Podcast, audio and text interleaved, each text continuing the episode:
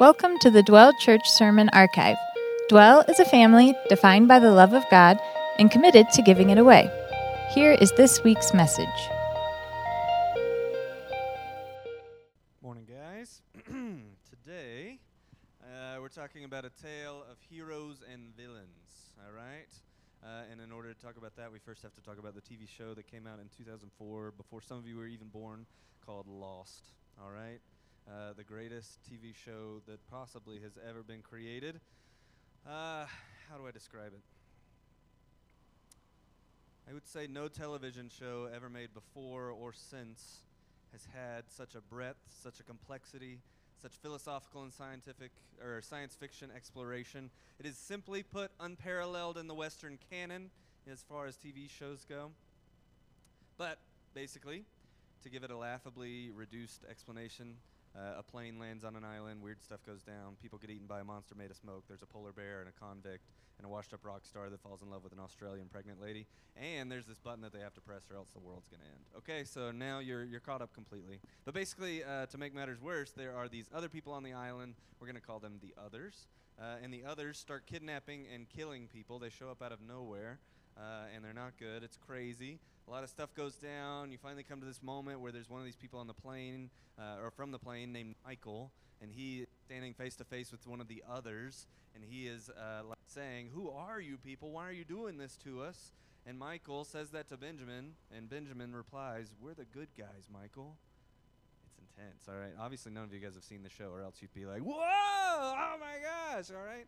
Uh, it's an amazing show. You should definitely watch it. But even more than that, uh, it's crushing because you realize that the wicked and bad people that have been causing all of this chaos this entire time actually think that they are the good guys. They think that they are like endowed with righteous purpose and they have like a holy meaning behind everything that they're doing.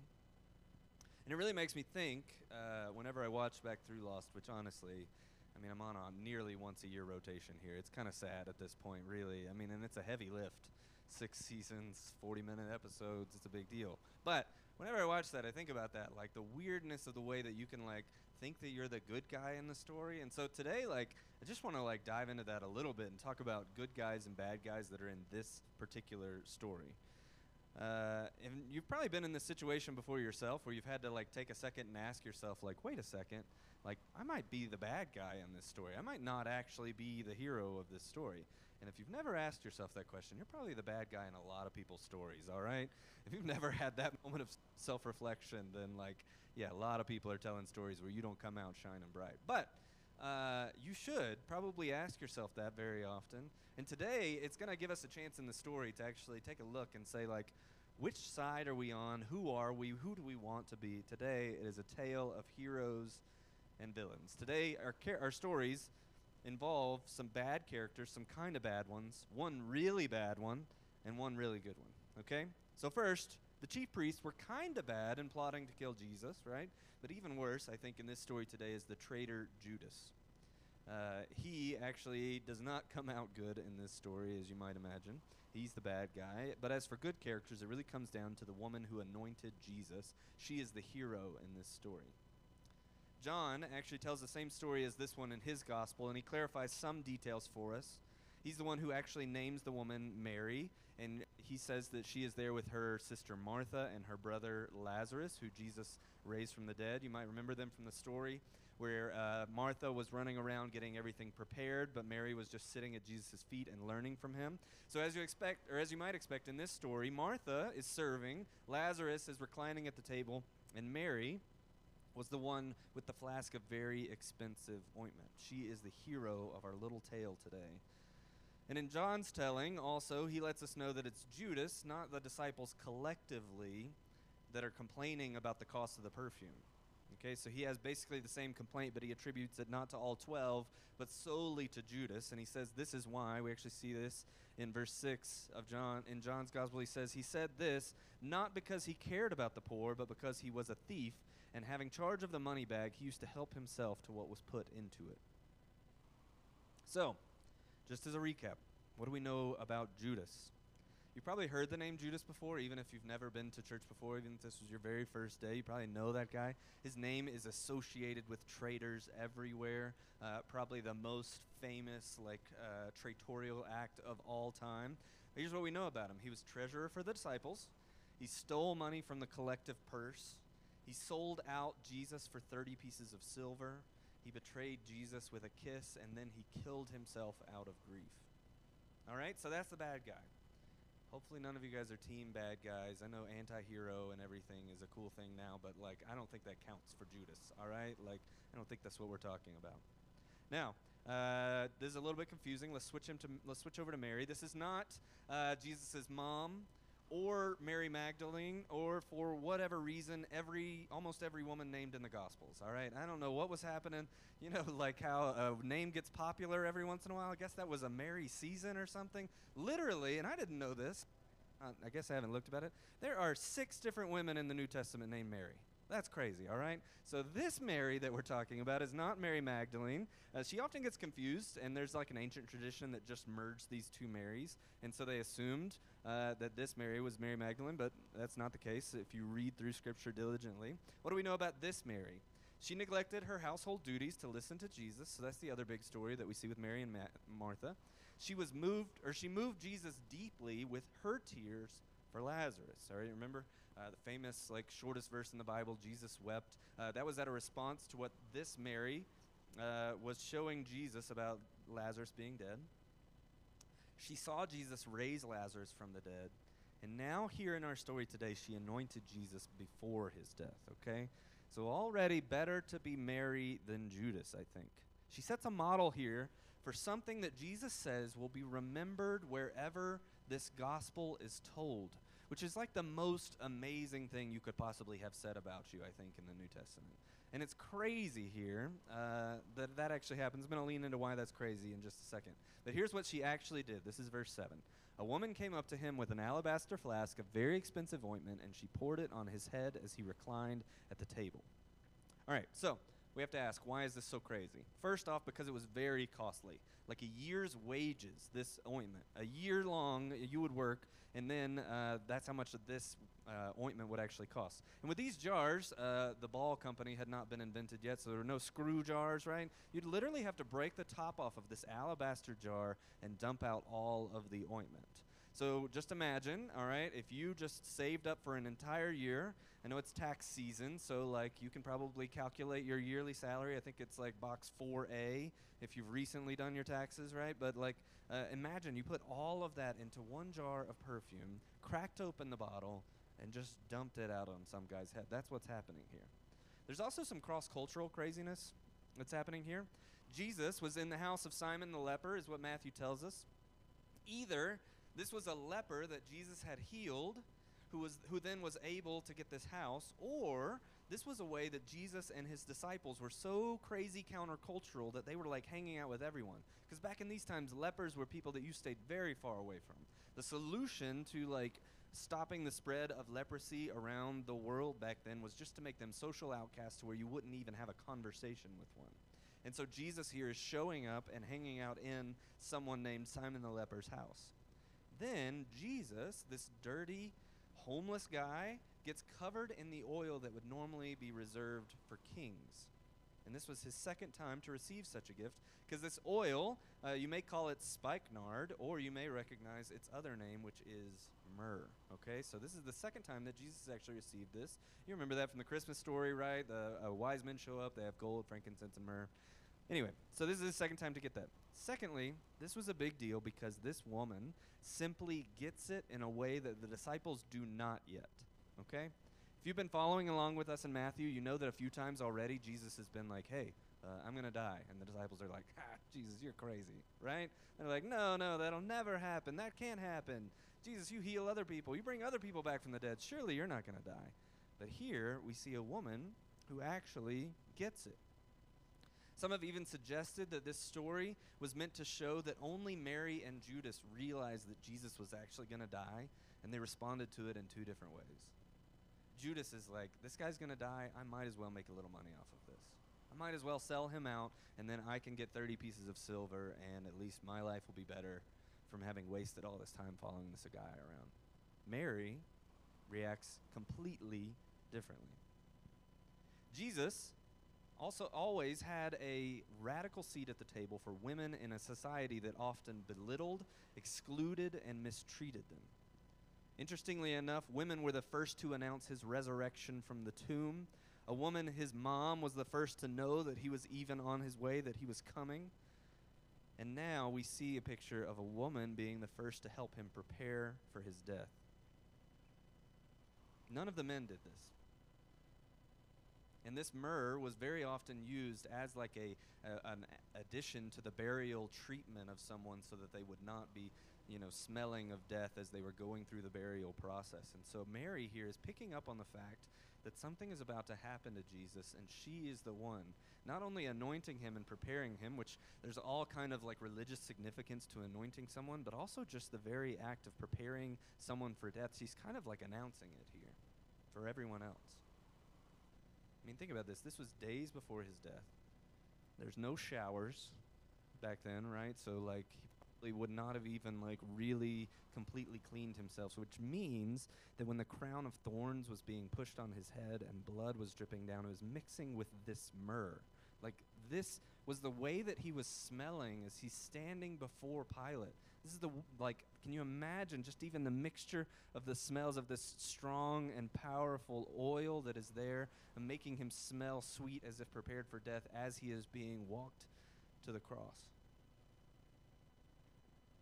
If you want to talk about bright sadness as we're talking about all of Lent, put yourself in Mary's sandals right now. This is that confusing feeling of having joy and grief mingled at the same time. She is here announcing and proclaiming his death, but he is the greatest man that she has ever met.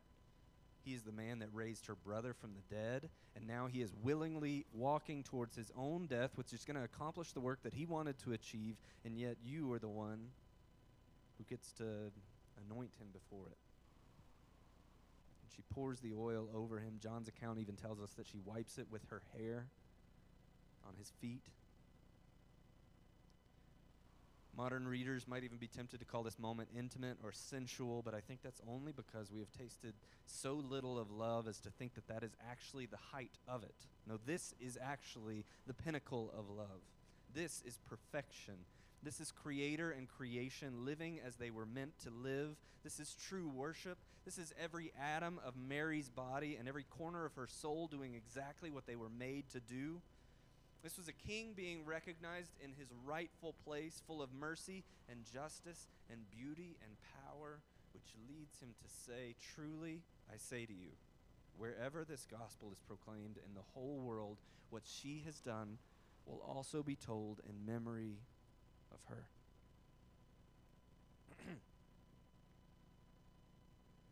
now, back to heroes and villains. Who's the hero of this story? Clearly Mary. Who's the villain? Judas. Nobody wants to be a Judas, right? Judas's role was to betray Jesus to become the most famous of traitors. And I know you're sitting there and you're thinking to yourself, surely, surely that is not me. But I want to just recognize, and I don't want to camp out on this too long, that there's not really like an in between relationship with Jesus. Right? Either rejecting him or you are accepting and embracing him. There's not sort of a like, ah, Jesus is cool, whatever. So if you're like on the fence about how you feel about Jesus, you're drifting much, much closer to the Judas option than you are to the Mary. Either you can accept Jesus and worship him as king and submit your life to him, or you can reject him. Those are the only two options. Now, I imagine most of us sitting in this room right now are thinking to myself, like, I want to be a Mary. What does that look like? Here's a few observations that tell us about worship as we see it here through Mary. What she was doing here, I think, was the very pinnacle of what it means to be a worshiper, of what it means to worship in general. And when I use that word, I don't mean like uh, just that we show up here on a Sunday morning and we stand and sing. That is one form of worship. That is not all of worship. In fact, uh, the word worship comes from worthship, so you're sort of like showing someone their worth in what you're doing. Uh, and you can do that in lots of different ways. Uh, so, what I want to give you today are just three observations from this story that I think can shape the way that we come to Jesus so that we might make our lives look a little bit more like Mary's. The first is that worship is costly. The jar of myrrh that she spilled would have cost 300 denarii or about one year's wages, as I've already talked about. I want you just to imagine taking one year's worth of money, converting it into Chanel number five or Axe body spray or whatever you're into, and just dumping it out. Like, that would be a crazy, crazy experience that I can't even imagine. And I believe it reminds us that true worship should actually cost you something which is ironic because we've come to believe like kind of the opposite, right? Like that true worship should gain you something. We've come to believe that true worship should result in a feeling in us. Like, have you ever thought about that with a good and bad worship service? How do you define what that is? It usually is like, I felt really good after I left, right? Or like, that was a powerful feeling in me. This really is like kind of peak selfishness when you think about what we're doing in a worship gathering. Like, God does meet us in our place of worship, and it's a kindness and a blessing and a grace from Him when we're able to feel His presence. That moment become, but the moment that that becomes the reason why we worship, we've like missed the boat entirely. Like if we're just worshiping to get some sort of feeling from God, we're kind of now like court jesters, you know, like out there like dancing and doing a little show so that hopefully the master like flips us a coin or something like that. That's not real worship. No, instead of looking for a benefit from worship, we ought to be wondering what the cost is of worship. True worship is costly. Cheap worship is just a form of selfishness, and that actually becomes a form of idolatry. Such cheap worship becomes a worship of self. If you're only worshiping so that you can get something from God, who are you really worshiping? cheap worship, I believe, is built on cheap grace. It grossly misunderstands the king that we worship and how much this grace cost him. Dietrich Bonhoeffer says this, and this is kind of a long quote, so you guys can follow along on the screen. Just sort of hold on. He says, Such grace is costly because it calls us to follow. It is grace because it calls us to follow Jesus. It is costly because it costs a man his life, and it is grace because it gives a man the only true life.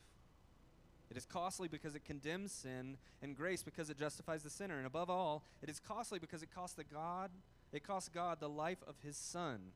Ye were bought at a price.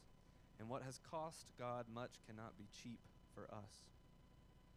Above all, it is grace because God did not reckon his son too dear a price to pay for our life, but delivered him up for us. Costly grace is the incarnation of God. And it is this costly grace that causes us to worship fully. In true and costly worship, you bring your time and your heart and your energy and your mind and everything that you are and everything that you have, and you lay them at the feet of Jesus. And if He blesses you with a feeling of His presence, then praise God. And if you walk away feeling as though you have given up something, feeling as though if you have less than you had before you started worshiping Him, then praise God because we worship Him not because He demands it, but because He deserves it. You'll notice in this passage, Jesus doesn't have to tell anyone to worship Him. He doesn't tell Mary to come and bring this ointment, she brings it of her own volition. Apparently, she was so well attuned in her heart to his that she perceived his imminent death and was moved to action. Now, really don't want to conflate here what we do on Sunday morning with worship of Jesus. I think we try to create an environment where you can uh, worship Jesus. We facilitate a time of worship for you. However, uh, that's not all that worship is. And in fact, if this is the only worship of Jesus that you're doing all week, you're probably missing out on a lot. It isn't enough. And I want to be clear. God doesn't demand that you like show up here on Sunday just the way that Jesus doesn't demand uh, that Mary dump all of the ointment on him. Now you could draw some parallels to like a healthy Sabbath, show that the early church gathered once a week, and I would say it's really a good thing. But there's no clear demand of just, hey, you should sit with other believers for like an hour and 15 minutes in a weird apartment building basement and you know drink some decent coffee out of cool mugs. There's not a command that you would see anywhere like that, right? But here is why you should because Jesus deserves it. Not because he demands it, because he deserves it. I don't know if you guys have ever uh, seen a celebrity up close.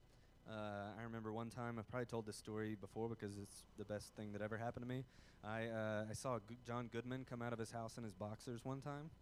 Uh, it was just the most amazing thing. We're in New Orleans, we're walking around. I knew it was his house, all right? I wasn't doing anything weird. I just like happened to be walking there, all right? And uh, he comes out and he's wearing no shoes, just white t-shirt, boxers. He kind of like, you know, kind of hobbles out, um, and he's like looking for the paper, the mail to come, or something like that. I'm across the street and I'm frozen. I'm dead, right? Like I cannot do anything. I am just staring at, uh, you know, the Cyclops from "Oh Brother, Where Art Thou." Uh, Walter from The Big Lebowski, and of course Sarah's favorite Sully from Monsters Inc. For some reason, that's, that was a different kind of thing, right? He didn't say anything, so it's kind of tough to make that leap, but she was still excited nonetheless. Uh, everybody I was with was just completely frozen, and I kind of like do this like half wave thing, and like I don't know what to do because I'm like, ah, I love, love this guy. He's amazing. I also don't want to bother him. I don't want to be that guy. It was a weird experience, and uh, he basically pretended not to see us. So, uh, and then I wet my pants, and we all went home, right? Uh, it was a great day, best day of my life. I say all of this to say, like, there was nothing that I could do other than, like, try and show some sort of, like, paltry way of, like, hey, I like the way that you act in movies, you know, like with my, like, goofy, like, wave thing. And I didn't do that because he wanted it. I don't think he did want it, right? Like, he didn't want me there. I did it because he deserves it. This is John freaking Goodman that we're talking about here. I don't know if any of you guys are fans at all of his work, right? Maybe even all the way back to Roseanne back in the day. I mean, this guy has been through it all, all right? He deserves it. So if he deserves it, how much more so does the king of the universe deserve your praise? Like, it's kind of sad how much respect we'll give to celebrities and ball players and musicians, and then we treat God as if he is this, like, ethereal thing that doesn't matter a lot. And I know that's, like, kind of like a trite and cliched pastor thing to say, you know, like, oh, you'll stand at the Super Bowl, but you won't stand up for Jesus, right? Like, that's stupid. That's not what I'm talking about. I want you to just like actually like think of the way in which you would respond if you saw the greatest celebrity like right here in front of you. And now think about the weird way that we've just become all too comfortable with God. Right? Like I don't like, you know, when I see Sarah from across the street, I don't like half wave and wet my pants like I do with John Goodman. There's like a rarity there, I guess. But at the end of the day, do I not need to be showing her as regularly and as often as I possibly can that I value her, that I love her, that she means the most to me? How much more so is that true for God? In fact, it is His access that He allows us to have to Him that makes us too comfortable with Him in some ways. Like the fact that He is willing to listen to us, the fact that He is willing to take our feeble attempts at praise of Him, the fact that He is willing to hear our prayers is a beautiful and wonderful thing that we do nothing but take advantage of. He is the only one who deserves our praise. This God that we get to talk to is the one who spoke everything you are and everything you love into existence. This God holds the entire universe in his hands and sustains it with his power. This God is the one true King the rightful ruler of all who exists and the only being that is worthy of all of our praise. This is the same God that looked on you with love and decided to send his only Son to die for you.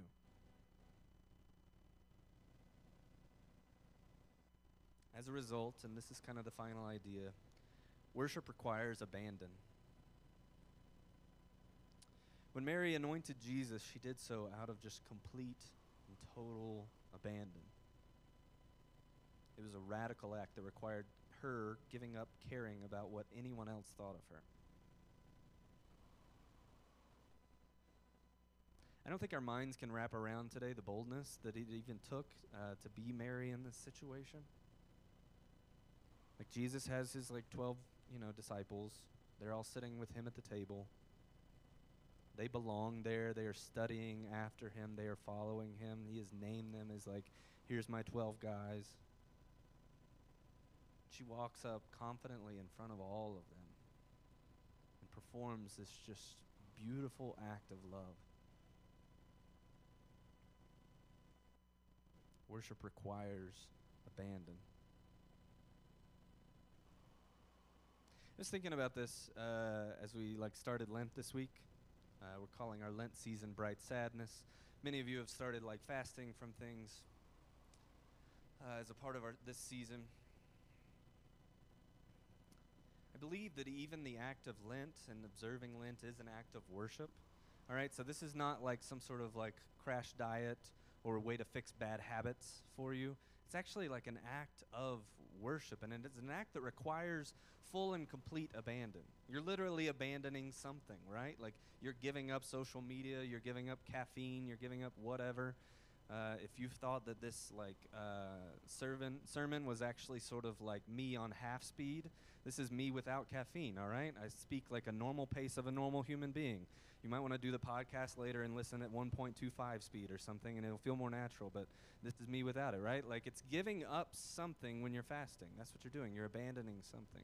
But even more than that, as an act of worship, you are looking at Jesus, and every single time that you think to yourself, man, I really wish I had that thing I really wish I could turn to that thing that comforts me. I really wish I could have that thing that brings me a temporary moment of joy that I've given up for Lent. Every single time that you're doing that, you're looking at Jesus and you're saying, hey, you matter more to me than the rest of this stuff. Like, you are so much more important to me than caffeine and social media and YouTube and whatever it is that you're giving up. That is the type of abandon that accompanies true worship the refusal to think of self and to give a wholehearted focus and acknowledgement to God.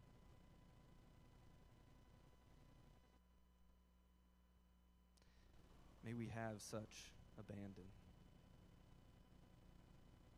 May our worship be defined by such a rejection of the things of this earth. May we like Mary, come to Jesus, bringing the greatest gifts that we have, bringing everything that we have to the table. May we come up to him, sit at his feet, and worship him. May we anoint him for the king that he is.